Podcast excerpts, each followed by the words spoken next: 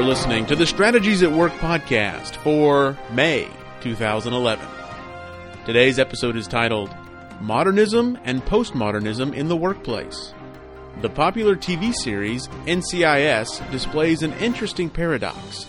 In the basement where the medical examiner and forensic scientist work, the worldview is modernism. Modernism is based on the belief that truth exists and can be empirically discovered. Modernists believe in absolutes, absolute truth, and timeless universal principles that govern the physical world. If you want your organization to enjoy divine blessings, you must learn and practice God's timeless universal principles for organizational behavior. Furthermore, the people you hire must also learn and practice those principles. If your organization is committed to delivering an outstanding value proposition, then everyone in the organization must find great delight in God's timeless, universal principles. To facilitate this reality in your organization, management must be committed to training and discipleship as tools to facilitate learning and practicing these principles. And now, Dr. Chester brings us the message titled Postmodernism. Father, we thank you for the privilege of studying your word, and we thank you for the hunger and thirst here by the people in this room who want to know you and want to walk with you and want intimacy with you, want to learn how to obey you. Grant them the grace to step forward tonight, to go to another level of understanding and revelation and insight as to what it is to know you. So, Father, we commit this study to you. We pray that you give us wisdom and discernment to study this clearly and correctly and to hear what you want us to hear. And most of all, to learn to live the way you want us to live. In Jesus' name, amen. Okay, well, our topic tonight is postmodernism, and it's one of my favorite topics, not because I'm excited that our culture is postmodern, but I'm excited to talk about it with you and hopefully enlighten you some and get you to thinking about the culture. You know, I was reading a book the, uh, the other night about this, and the writer said very clearly that uh, he, he talked about this uh, preacher that went to Africa and preached a sermon about why God existed and went into these long, elaborate explanations of why God existed. And then when he got through, uh, one of the leaders in the group came up to him and said, You know, that was a great sermon, but we all believe God exists. Meaning, you didn't understand enough about where we were and where we are to be relevant to us. You spoke to us about something that we already, we already believe God exists. So postmodernism is part of the culture today, and if we don't take the time to study and understand the culture, we will not be relevant when we interact with the culture. So the purpose tonight is to not make you postmodern. The purpose tonight is to help you to understand postmodernism, what it is, where it's come from, why it's not biblical, and then give you hopefully some tips for how you can begin to respond to postmodernism. Well, first we want to do a little review. So those of you that are in the worldview class, hopefully you can just jump all over these questions and this will go real fast. Okay, so what is a worldview? It's an intellectual construct or a model that enables you to answer all the questions of existence. So what is the overriding hypothesis that every human being makes that drives his or her life. That is, your worldview is based on a hypothesis. What is the hypothesis? It's more than that there is a God. It's your view of God. What you believe God to be, His character and His nature. Okay, why is understanding biblical worldview important? Everything that you do every day is based on your worldview. So if there's only one worldview and Jesus Christ indicated that He is the only way to God, which means there is only one worldview, then you need to learn a biblical worldview or you won't know how to live well. Secondly, it gives you the vehicle to counter the arguments of the world. So understanding biblical worldview is the way that you now can respond to the world. Just an example of this, you know, when they study, when people study counterfeit money and how to identify, identify counterfeit money, do you know what they do? They study the real. What worldviews do 95% of the world's population profess? Even though you can make up any view of God that you want and create any worldview that you want, there are only basically a few that, that most people would subscribe to. Either Christian, Islam, secular, Hindu, Chinese, or Buddhist. Those are 95% of the world would subscribe to one of those worldviews. Each of those is built on a different view of God. Okay, so this is how it works. Whatever your view of God is will define your worldview and therefore how you live. Now, please don't be freaked out by this. Okay? This is an analysis chart of those various worldviews. I'm putting it in your notes mainly for reference. Uh, obviously, we could spend a whole course going through and analyzing these different worldviews. But those of you in the worldview course, you should be familiar with these terms here. Theology, ontology, epistemology, hermeneutics, anthropology, teleology, and ethics. This is just an analysis tool to help you begin to look at different worldviews. Obviously, theology is the driving consideration who is God. You can see the different worldviews all have a different view of God. That leads you to a totally different worldview. Same way with ontology. This is the nature of existence. Is it real? Is it an illusion? Does truth exist? And if it does, can you know truth? Is the world dualistic or holistic? These are all questions of existence. And different worldviews have different perspectives. Epistemology is the theory of knowledge. We're going to talk about this a good bit because this is where postmodernism really begins to go off track. Is there epistemology? Hermeneutics is how do you interpret what you know? Anthropology is the understanding of the nature of man. Teleology is the nature of purpose. And ethics is really how we behave. It's the rules of living. So these are, this is just a simple analysis tool. What I want to show you real quickly here is notice that under this one, I've got Christ as the answer. Okay? Does anybody get it? Okay? You get it? It all, it, it, Christianity is all about Christ. And every one of these issues can be defined in terms of Christ. No other worldview looks to Christ for any of these answers. Okay? Please understand that. Now, a lot of worldviews will steal things from Christianity. In fact, any worldview that has any kind of standing, the only reason they have standing is they have stolen something from Christianity. And they've stolen a principle, a value, an idea. As a result of that, people will begin to listen and give it some credibility. But the, Christianity is uniquely centered on Christ. No other worldview is. Now, secularism is 17% of the world's population as of the time I got this statistic, which was about two years ago. Christianity was 32. So you can say Christianity is the majority worldview in the world. This one is growing rapidly, Islam. Secular is, is growing as well, and this is where we find postmodernism. It's under the secular category. Now, I want you to notice a couple things. Right here, you notice that their epistemology is, is based on rationalism and empiricism. Rationalism is all about the mind, thinking.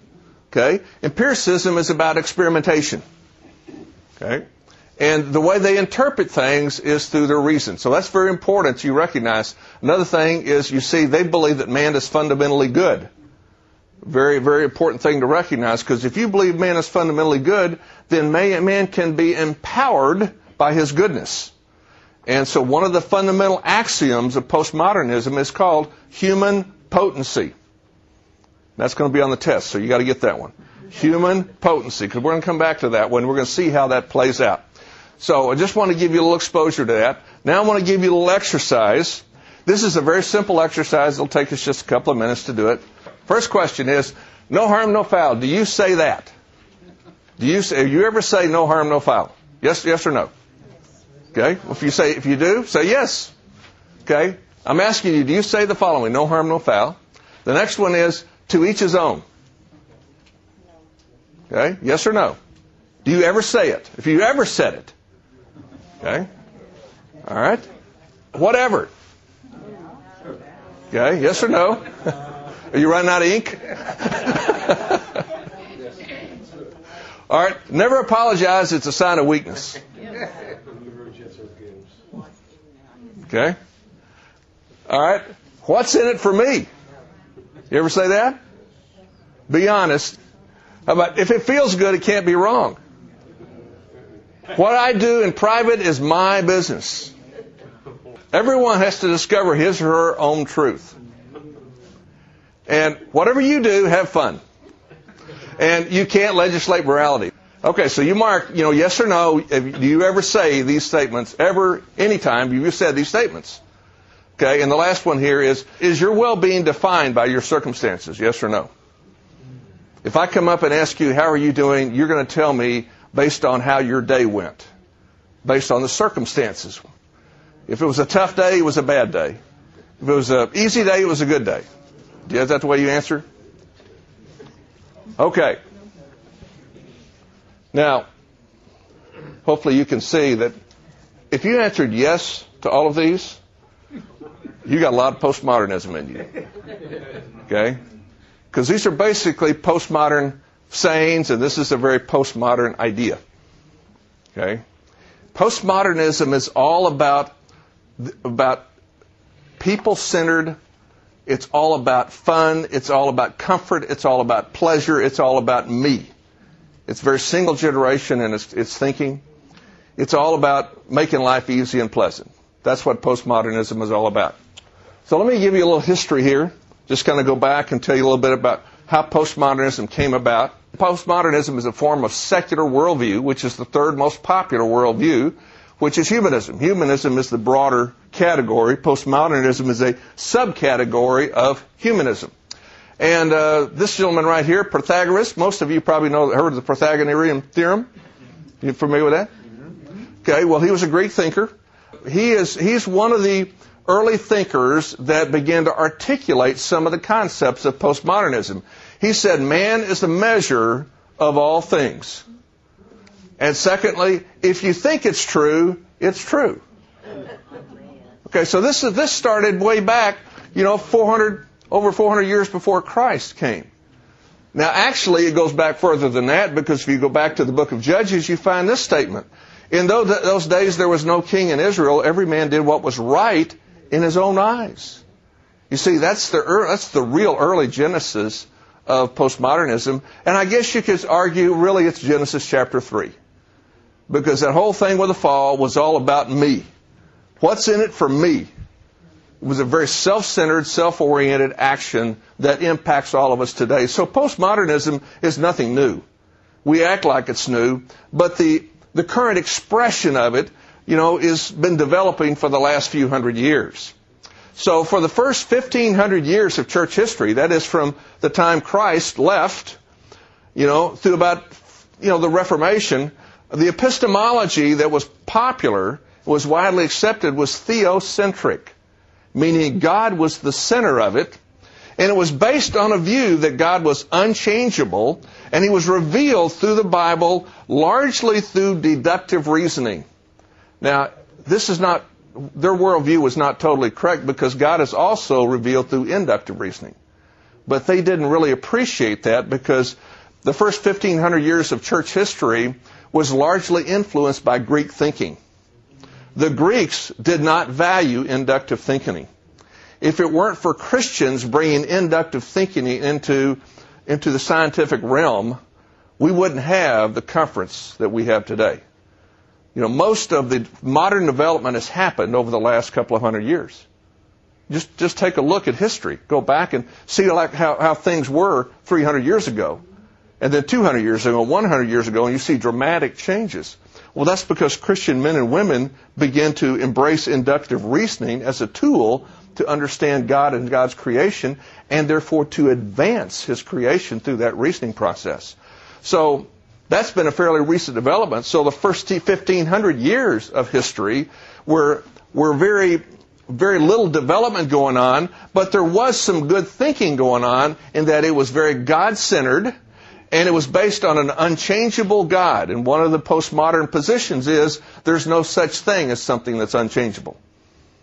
There's no absolutes. There's no foundational reality.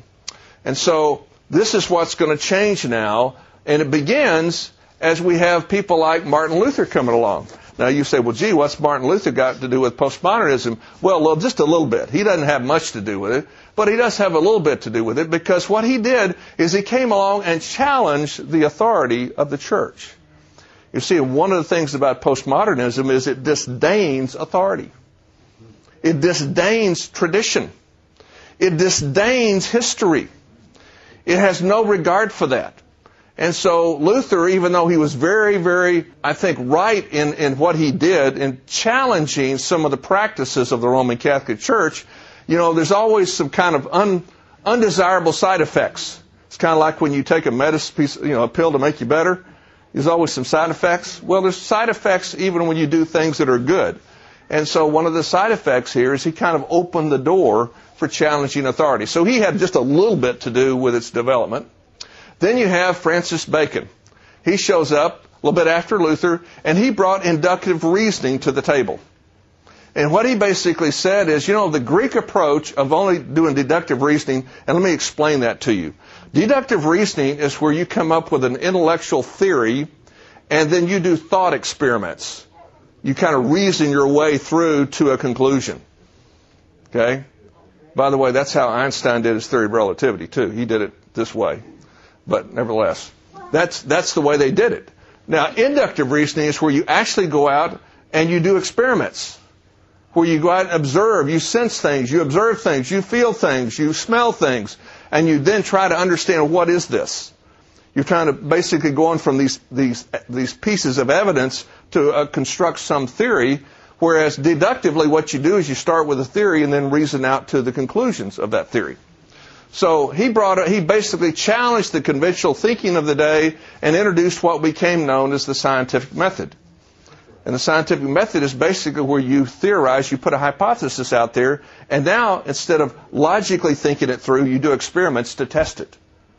So it became a different way of approaching epistemology. See, this is all about how do you know what you know?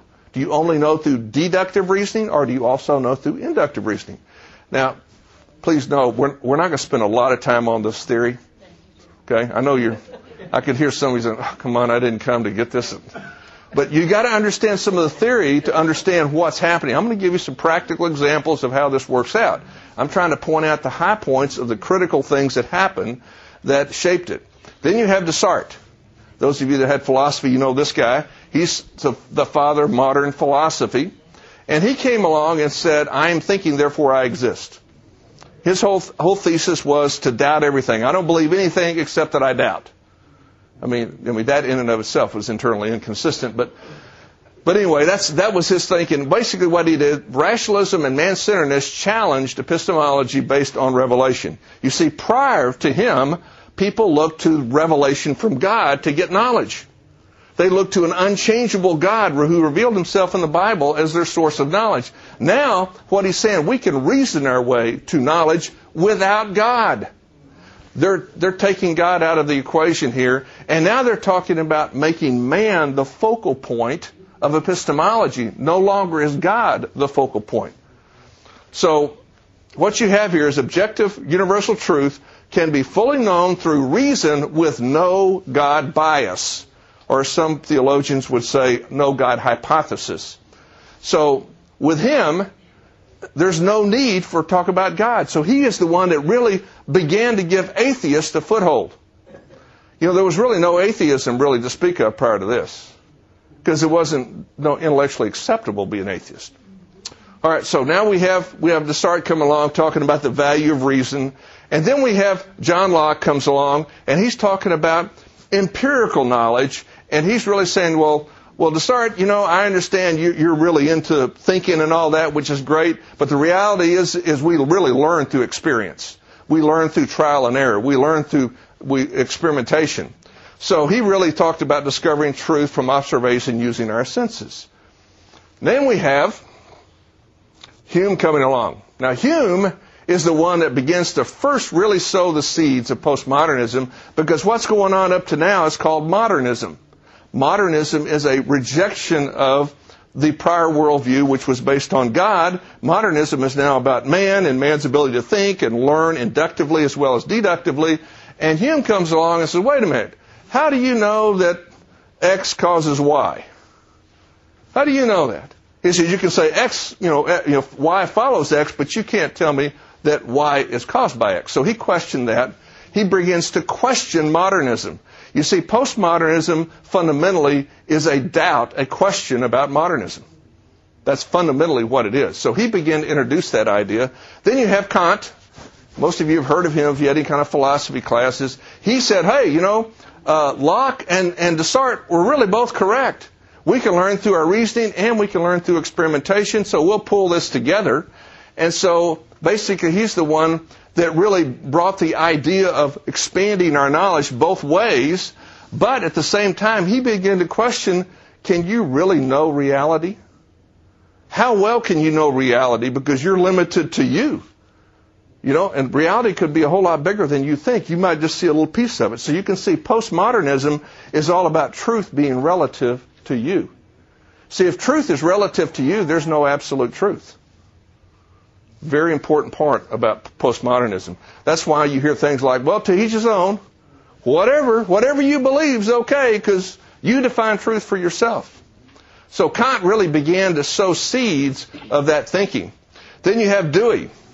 Anybody remember Dewey? This guy was been very influential in the education system in America. He came along and says, look, we can't really know anything about reality very well. The only thing we can know is what works. If it works, that's what we're going to do. So he brought pragmatism into the equation, and uh, he's been a tremendous influence on education in the United States since really early on. Now, actually, public education really started in about the 1840s, and it started was started actually by Christians. Sadly, they didn't have a good motive. So public education has never had a period of time where you could say, wow, that was really the golden time, the golden years, the time when they really did it right. It never has been right. It's always been corrupted and perverted on some level. And then when Dewey came in with his pragmatism, it just accelerated it. So this is this you can see how postmodernism is really coming to play. Pragmatism is a big part of it. So these threads of thinking were developed based on the presupposition that truth and reality exist and can be known to some degree independent of God. And you know, in the midst of all this, we have Darwin's theory of evolution.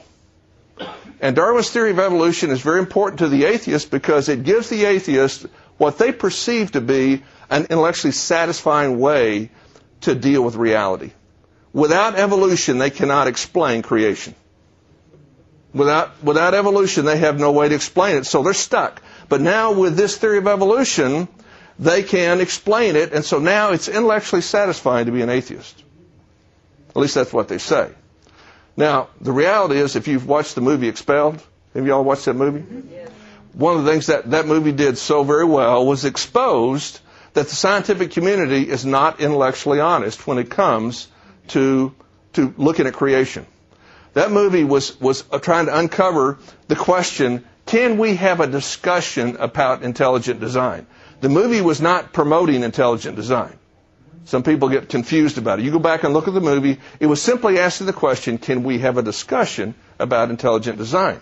And what they concluded and what they found was if you even brought up the question, you would be fired meaning there was an intellectual bias against it. And the reason there's a bias against having the conversation is because they are atheists and they do not want to even bring that up because if they bring it up, it, you know, and they lose and evolution becomes not uncredible, incredible, then they have no basis for their atheism. So it's attacking their God, which is why it's such a sensitive subject. So you can see how these things have developed. Now what I want to do is show you uh, the presupposition that Peter predicted, you know, thousands, uh, hundreds of years before we're gonna, that would happen. He predicted postmodernism. He predicted the theory of evolution. Did you know that? He predicted it was coming. So I just want to read you what I've underlined here and explain to you what this is saying. First of all, you must understand that in the last days, scoffers will come, scoffing and following their own evil desires. They will say, where is his, this coming he promised? Ever since our fathers died, everything goes on as it has since the beginning of creation. Now that is a lie. That is an assumption that's called uniformitarianism. Who's ever heard of that principle? The principle of uniformitarianism. That is the principle that's at the root of evolutionary theory. It's the principle that says we can look at, we can do experiments today and we can use the data today and assume that everything has always happened today like it always has. Okay? That there were no cataclysmic events that dramatically changed way, way physical processes happened. So we can do carbon dating and we can expect the, the results that we get today would be like they would always have been historically. Well, that's a lie. Because they deliberately you see that word? Deliberately? Which, do you know what that tells me? There are really no atheists at all. Atheists are liars. They might say, I'm an atheist, but they don't really exist. They're liars. In fact, I'm going to give you some survey data at the, data at the end that in this, this survey it shows that only about 5% of the population even profess to be an atheist. Okay? But they deliberately forget that long ago, God, by God's word, the heavens existed, that is, God created them, and the earth was formed out of the water and by water. By these waters also the world of that time was deluged and destroyed. Let's talk about the flood. The flood is, is what destroys the principle of uniformitarianism and what makes the theory of evolution invalid. You can't believe any of the data. Because all the data assumes something contrary to what really happened. This is why evolutionary theory is such a bunk. It's, it's, it's a crock of lies, and it's deceiving us because of this very reality here. So I just want to show you this because many Christians don't get it, don't understand. The scriptures predicted the time we're in and predicted the theory of evolution and what it would do to us. Now let's talk about a definition of postmodernism. And again, this is a long definition. So let me read it to you here. A general, uh, basically, postmodernism is a general and wide-ranging term which is applied to literature, art, philosophy, architecture, fiction, and culture and literary, literary criticism, among others. Postmodernism is largely a reaction to the assumed certainty of scientific and objective efforts to explain reality. You see, modernism was all about we can understand everything just by, by reasoning. And then when you add empiricism into it, now we have an, an, empirical way to validate things. So we had this incredible ability to learn and to grow our knowledge. So that was the age of reasoning from, you know, the 17 and 18, or really the 16, 17, 1800s, that time frame.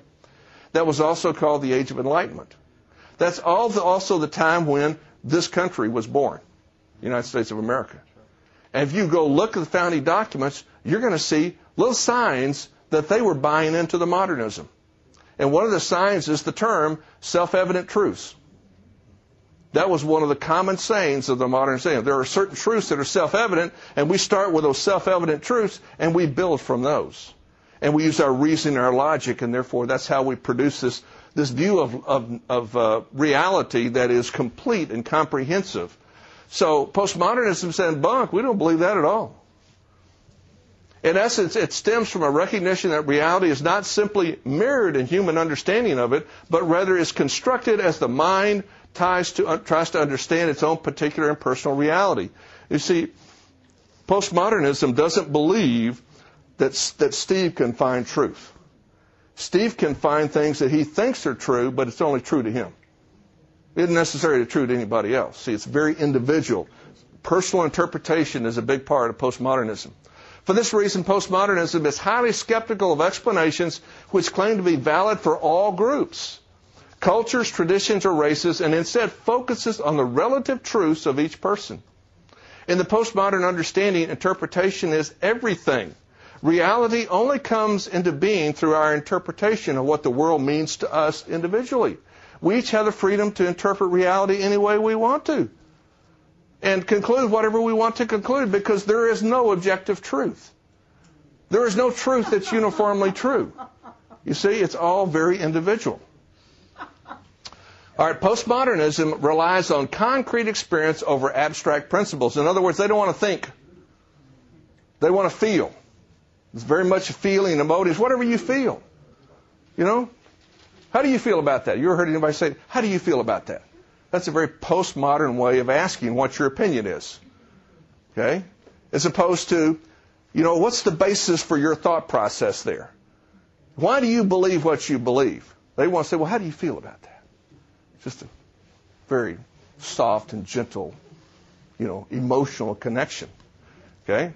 So postmodernism relies on concrete experience over abstract principles, knowing always that the outcome of one's own personal experience will necessarily be fallible and relative rather than certain and universal.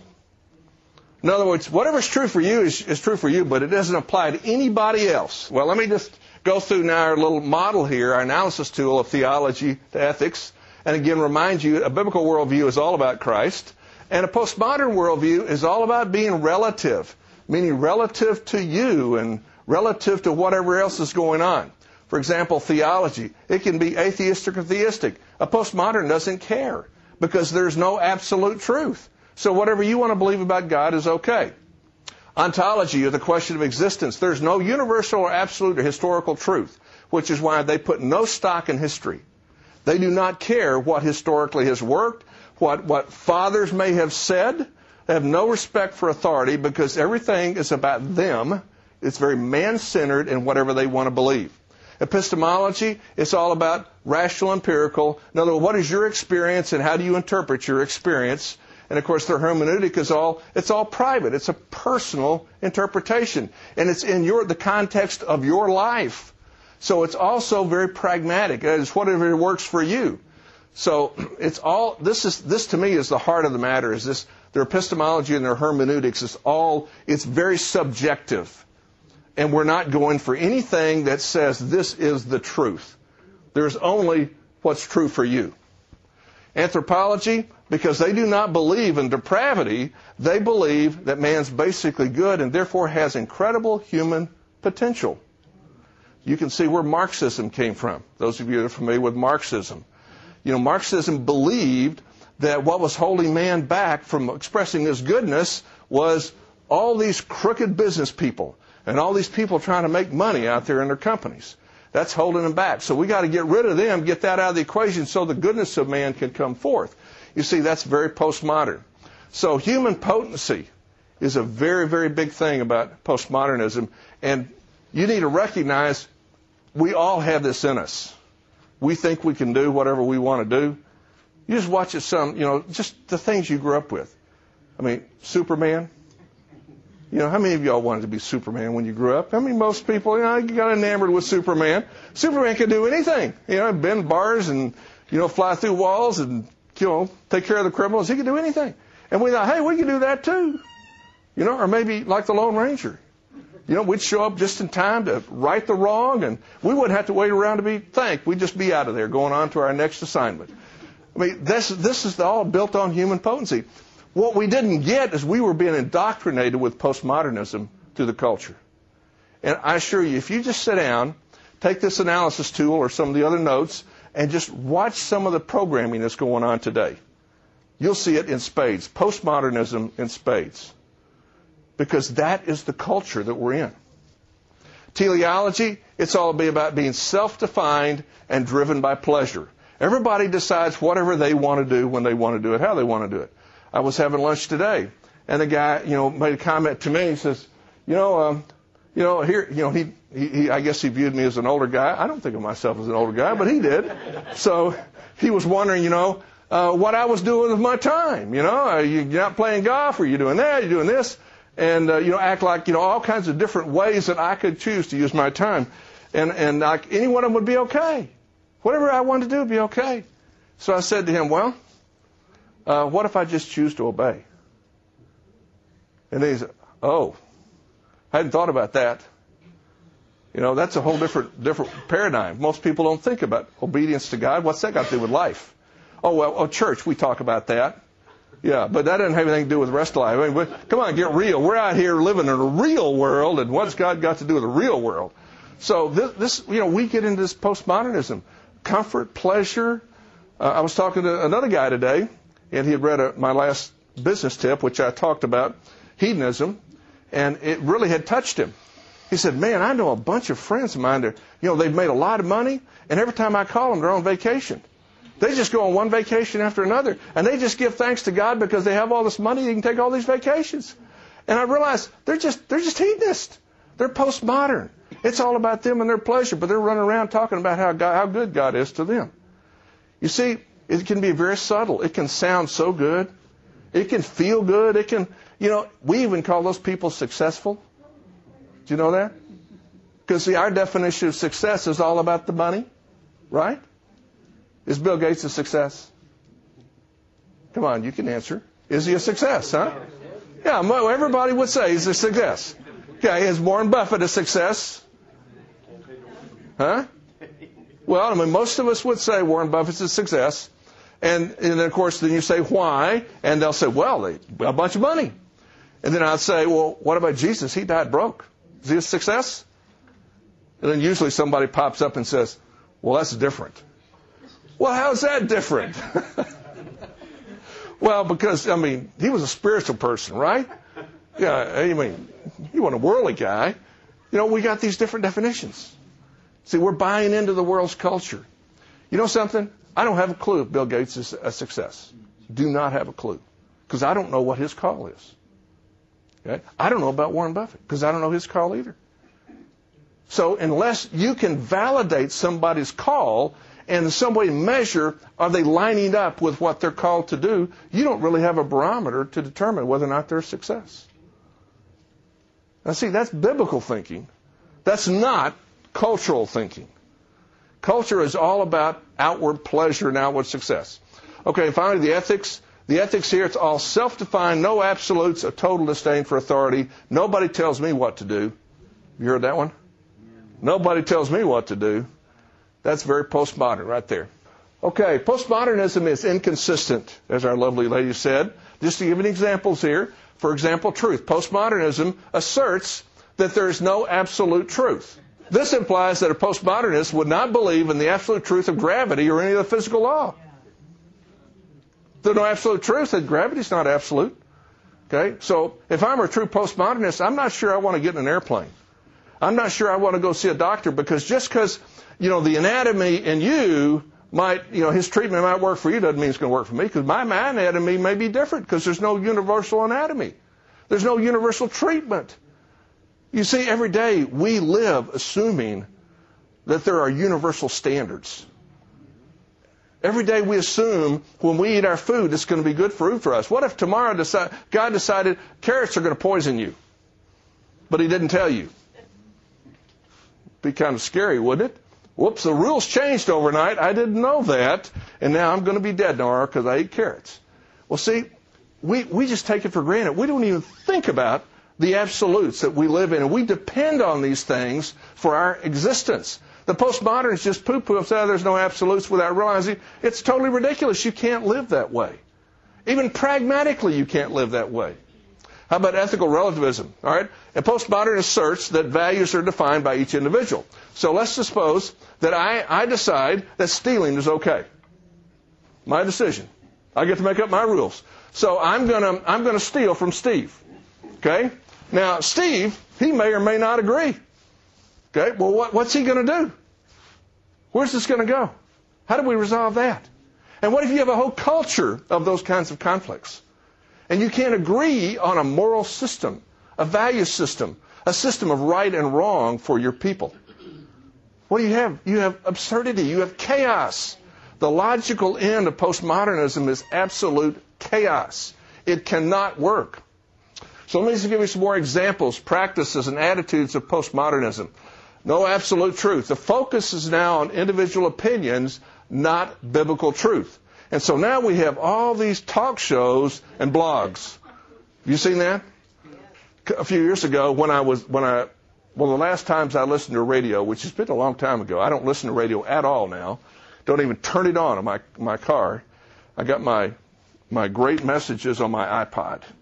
You know, so I got what I need. So anyway, I, I was listening to this uh, this talk show, and they were talking about homosexuality, and somebody calls in and says, "Hey, uh, you know, the Bible in Romans 1 says such and such about homosexuality, and the talk show host cut him off and says, We're not going to bring the Bible in this conversation. Not relevant. We only want to hear man's opinions. This, this is postmodernism. It's just all about man's opinions, no biblical thought at all. How about blogs? You, any of y'all participate in blogs? You done anything with that? I, I was a blog editor for a few years for a, a business magazine that projected a biblical worldview. And so I would put out there conundrums and scenarios, you know, for people to react to. You know what I found out with the blogs? Is that the, the sane people didn't respond. It was all the all the, the crazy people that just had they had an axe to grind, or they were they're mad at God, or or they're mad at their pastor or whatever, you know, and it was just unbelievable. Some of the comments I got back and I realized these people don't want to know the truth. I would respond, I would point them to Scripture, and they would just totally disdain Scripture. Scripture has no authority in my life. Well, why are you on this blog? This blog is about a biblical worldview. Why are you, why are you here? you don't have anything like it. Well, this, this is where they are. They're just all over the place. I remember one time I was engaging this guy. I was, I'd written an article about homosexuality. I'd given a biblical perspective. And his, his response to me is, gay is good. And I read, well, back, can you give me a quote? Can you give me a text on that? He just said, gay is good. That's it. There's nothing behind it. It's just his opinion. And it, it, from his perspective, he has a right to have that opinion. He thinks it's just fine. Well, guess what? We live with those people. We interact with them. They work with us. We buy goods and services from them, and their postmodern thinking is going to impact us in some way. How about no purpose beyond self? Single generational thinking. And this is the great example. This is all the entitlement programs. I mean, look at this massive debt we have. And who wants to step up and make a sacrifice to get rid of that debt? Nobody. Nobody wants to. Nobody wants to pay the piper. We just keep pushing it down the line, you know, to our children and our grandchildren because we're not willing to stand up and be physically responsible to be good stewards for how we live. We are very me-centered. What's in it for me? I remember watching a news program a few years ago, and they were interviewing this Wall Street pundit who was talking about some trend that was going on, and it was clearly not going to have a long-term beneficial effect. And his comment was, yeah, in 50 years it's probably going to fall apart, but by then I'll be gone, so I'm not worried about it. That was his attitude. Some of you probably have investments with that guy. He's making decisions for you. And he's very postmodern, very single generational. Okay, individual materialism, the economy based on narcissistic consumption. How many of you are consumers? Okay? May I suggest that if you, if you accept that label consumer, you've accepted a curse. You're not a consumer, you are a steward. A steward is not about consuming. A steward is about asking the master what you do with the master's resources. A consumer is all about what's in it for me. When you get a dollar bill, is that the first thing you think about what you can buy with it? If that's the way you're thinking, then you're a consumer. And I want to challenge you. That's very postmodern. That's very very non-biblical thinking. We need to be thinking about what God has called us to do with everything, our time, our talent, and treasure, and not just consuming on ourselves. Focus on the individual. No sense of sacrifice for the good of the whole. You see, we have no sense of team. Did you realize what we call the Lord's Prayer? You all know that prayer? Mm-hmm. Okay, how does it start? Does it say, My Father? No, it doesn't say, My Father. It starts out, Our Father.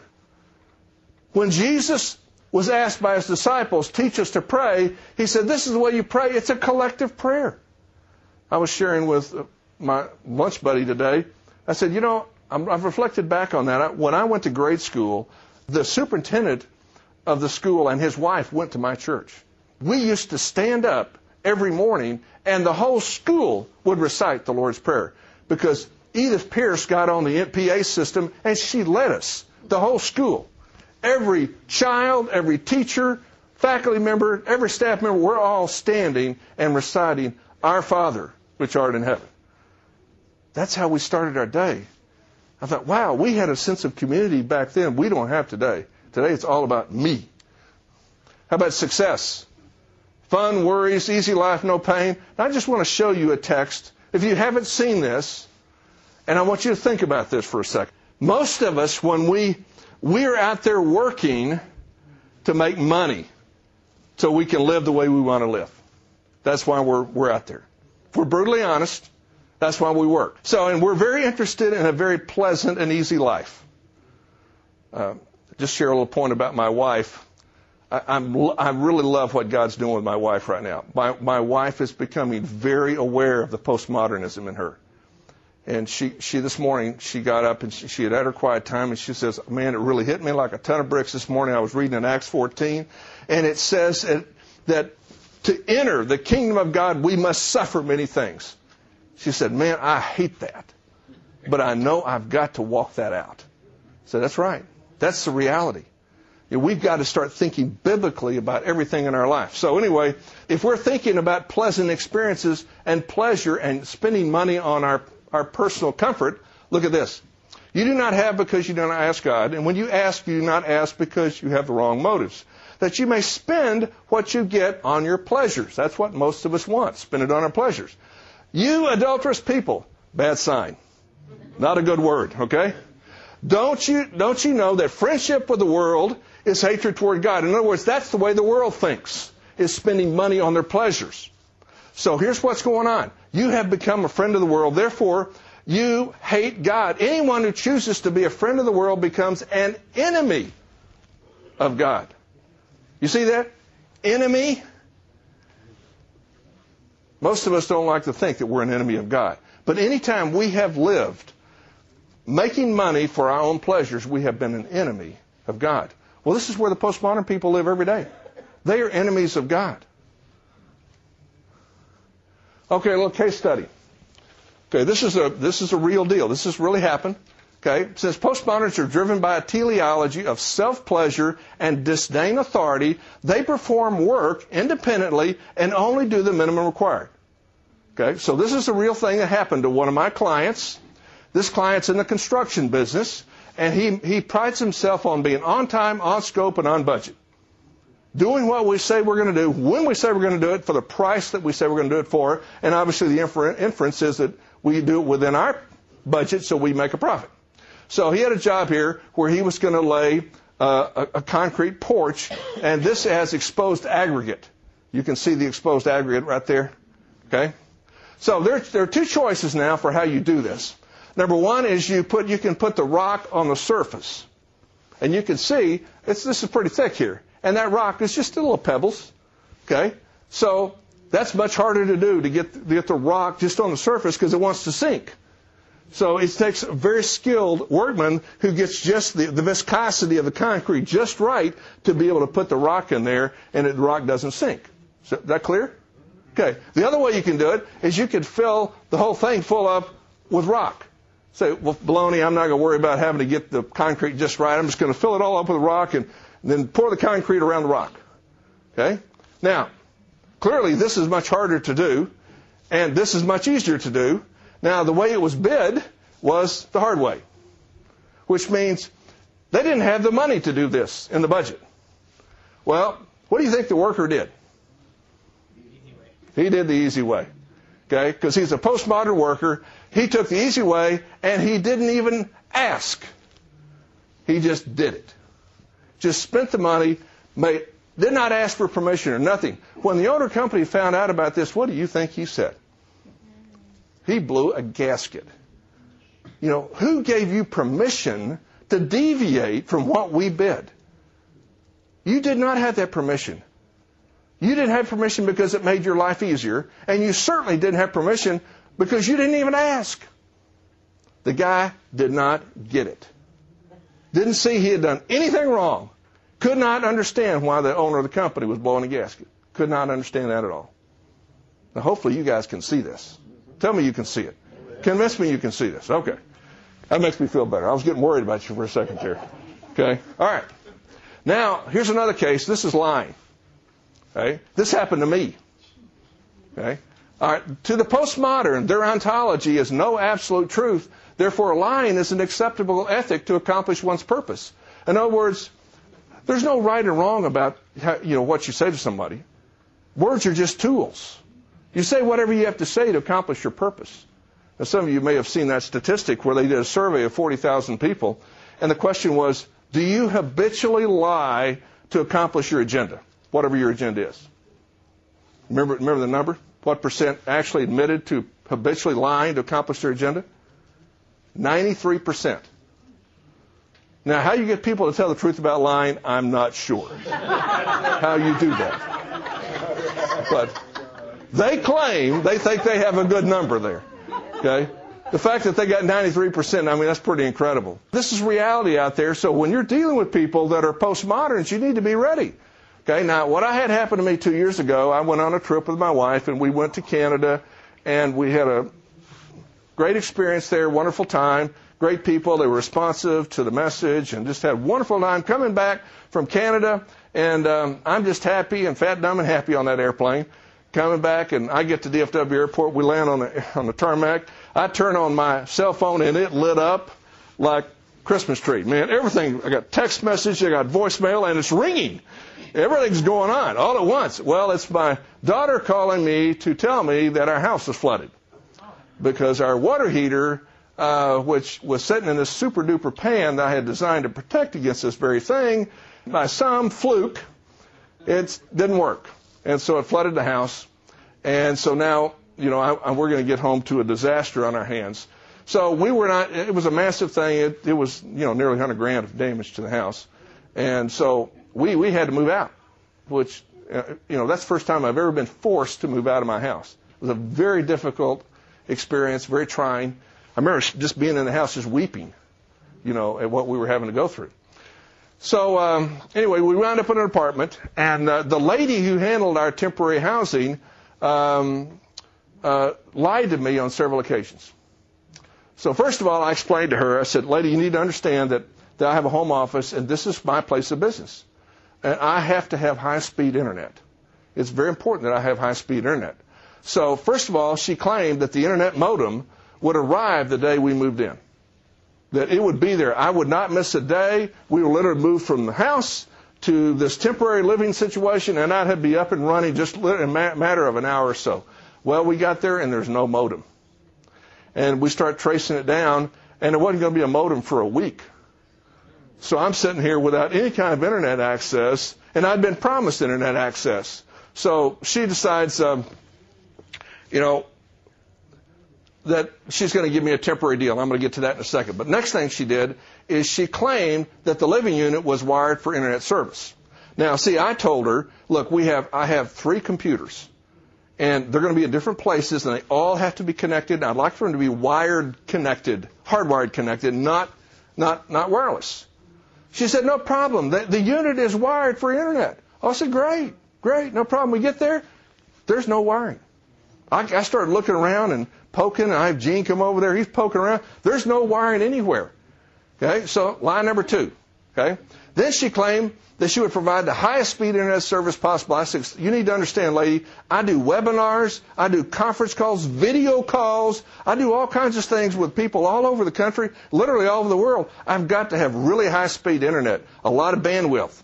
Well, the only speed I got was low speed, because that's all they had. And let me tell you, doing a webinar at low speed is not pretty. It is not good. Many times it just flat didn't work. In fact, what happened, I literally had to go and while the house was being worked on, and my office is upstairs, I would I would go up there at night, you know, while they, all the debris is downstairs, and I would do webinars up there at night because it, we couldn't do it where we were living. And finally, uh, she provided me this temporary modem while we're waiting for the modem to show up. Well, it was a card. And she said, look, this is real easy. You just stick the card in the in the computer and it'll connect you to the, the 3G network of Verizon or whatever and you can have internet access. Of course, it's still low speed, but at least you have internet access. And she was real easy. So I plugged it in. I spent an hour and a half or two hours. First of all, upgrading it. She said it would just work. It'd be no problem. I had to upgrade the software and then, you know, finally got Gene to help me get it working. So we have this whole series of lies and never, never did she apologize. Never did she say, Man, I'm sorry I misled you. I, I assumed, I thought, I didn't understand. Never. No, none of that. You see, this is the way postmoderns work. Because lying is not a problem. Lying is a tool. And if, they can, if it accomplishes their purpose, they're very happy with it. Postmodernism impacts the church. Did you know that? This may, may seem strange to you, but this guy, he happens to be the, a retired pastor of a church in England. He also is an atheist. Now, you, wait a minute. How, how can this work? Huh? How can you be the pastor of a church and be an atheist? Well, do you know how they do that? It's real easy. Postmodernism explains it. It's called private interpretation. You see? They have the right to interpret Christianity any way as they fit because there are no absolutes. There's no one interpretation. You know, so I can interpret things any way I want to. And so I can be an atheist, it doesn't matter. Do you see where this takes you? Mm-hmm. It's a scary place. And you wonder, Lord, how many atheists are there in pulpits around the world today? How many are there? They're with this very thing right here. You know who America's pastor is? I mean, this is this is not my term. I didn't put this on him. This is a press release right here. America's pastor. Okay, here he is. Okay, don't you feel better having come to church today? This was a, a saying I first heard back in the late '80s. Okay, and it was all about church making me feel better. Now, I'm not opposed to feeling feeling good. I want to feel good like you do, but I don't come to church to feel good. That isn't why I come. And hopefully, it's not why you come. You, you come to church because you've been assigned to be part of this body, or whatever body you are. You go and connect and be part of the body you've been assigned to. Okay, so given the predominance of postmodernism in the culture, how do you build a large church without appealing to a postmodern worldview? How do you build a megachurch? If you're going to go build a megachurch, how would you do that? Well, you'd have to do something like what Joel does here, which is we can't talk about hard things. We can't talk about controversial things. We can't talk about things that, that would offend people. We got to water it down. And so what you have here is the reality of 2 Timothy 4:3. For the time will come when men will put, not put up with sound doctrine. Instead, to suit their own desires, they will gather around them a great number of teachers to say what their itching ears want to hear. And so this is what we have going on today. If, if you have a culture appealing to the postmodern culture, it's going to be a very watered down view of Christianity. This is the only way you're going to be able to build a large congregation. Okay. How about postmodernism and Christian music? Be careful with our decorations and music that seem to be based on an anthropology of human potency. Okay, be very careful here. There's nothing wrong with eye decorations, but an eye decoration to a postmodern means something different than somebody who is biblical. Okay? You see, when you say, I can't hold my love back from you, I've got to sing, I've got to sing. See, a postmodern says, I can do that. I can love God. You know what biblically it says? You can't.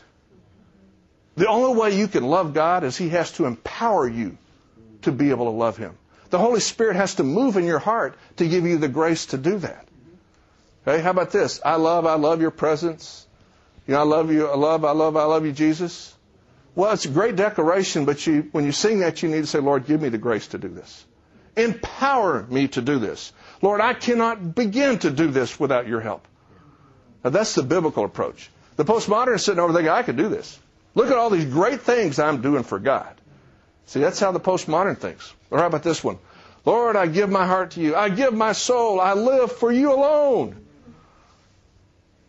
Postmodern thinks they can do that. And they think they are doing it. Someone who understands a biblical worldview knows there's no way without the empowering presence of Christ that they can do that. So please recognize when you sing these I declarations, stop and just pray, Lord, give me the grace for this to be a reality. Make it more than words. You alone can make it more than words. I can't make it more than words. You can make it more than words. Okay? The heart is deceitful above all things and beyond cure. Who can understand it? For all have sinned and fall short of the glory of God. That's the biblical truth. And so we, we as we deal with music and art and things like that, we've got to bring a biblical perspective. Now let me let me just tell you a quick story here. We're nearly through, but I think you're going to like this story. Okay, this is a story about an attorney by the name of Horatio Spafford. I'm just going to read it to you. It's a very powerful story. Sometime in 1871, a fire in Chicago heavily devastated the city, and months before that, Horatio Spafford had invested hugely in real estate by the shore of Lake Michigan. The disaster greatly wiped out his holdings. Before the fire, Spafford also experienced the loss of his son. So he had five children. He lost his son. He has four daughters left. Two years after the fire, Horatio Spafford planned a trip to Europe for him and his family. He wanted a rest for his wife and four daughters, and also to assist Moody and Sankey. You know who Moody is? Dwight Moody. And Ira Sankey. You know who Sankey was? He was the George Beverly Shea of the 19th century. You know, the golden voice. So he was going to go help them in one of their evangelistic campaigns in Great Britain. He was not meant to tra- he not to meant travel with his family. The day in November that they were due to depart, Spafford had a last-minute business transaction and had to stay back in, behind in Chicago.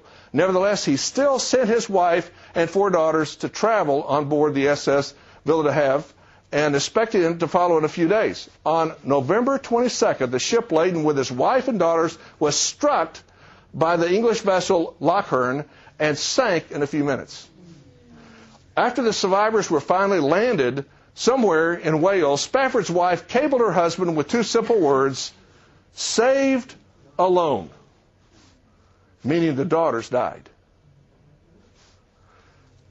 Shortly after, Spafford left by the ship on his way where he, his beloved four daughters had drowned, and pinned at hand wrote the most poignant text so significantly described of his own personal grief. When sorrows like sea billows roll, the hymn, It is Well with My Soul, was born. And this is the hymn. And just look at this hymn. And you're going to see a biblical hymn. When peace like a river attendeth my soul, when sorrows like a sea billow roll, whatever my lot, thou hast taught me to say, It is well. It is well with my soul. It is well because God declared it to be well. My circumstances were not well. You hear this? He is grieving the loss of his four daughters, and he's able to say, by the grace of God, it is well with my soul. Though Satan should buffet, though trials should come, lest the blessed assurance control that Christ has regarded my helpless estate and has shed his own blood for my soul. That's why it's well. That's the only reason it's well. My sin, oh, the bliss of this glorious thought. My sin, not in part but the whole, is nailed to the cross, and I bear it no more. Praise the Lord. Praise the Lord, O oh my soul. And Lord, haste the day when my faith shall be sight. The clouds will be rolled back like a scroll. The trump will resound, and the Lord shall descend. Even so, it is well with my soul. The refrain is, It is well with my soul. It is well with my soul. It is well it is well with my soul. But what made it well was not him and not his circumstances, but all about Christ and the work of Christ on the cross. That is a biblical hymn. So give us the grace, Lord, to sing it like that. Theologically, the best hymns are those that focus on what God has done for us, not what we think we can do for him. Lord, we just thank you for the opportunity to study your word and and Father, we're challenged at the core of our being to really to be rid of the postmodern culture that we swim in and to really live counterculture, to live biblically in all that we do. Give us the grace to do that and to do that well.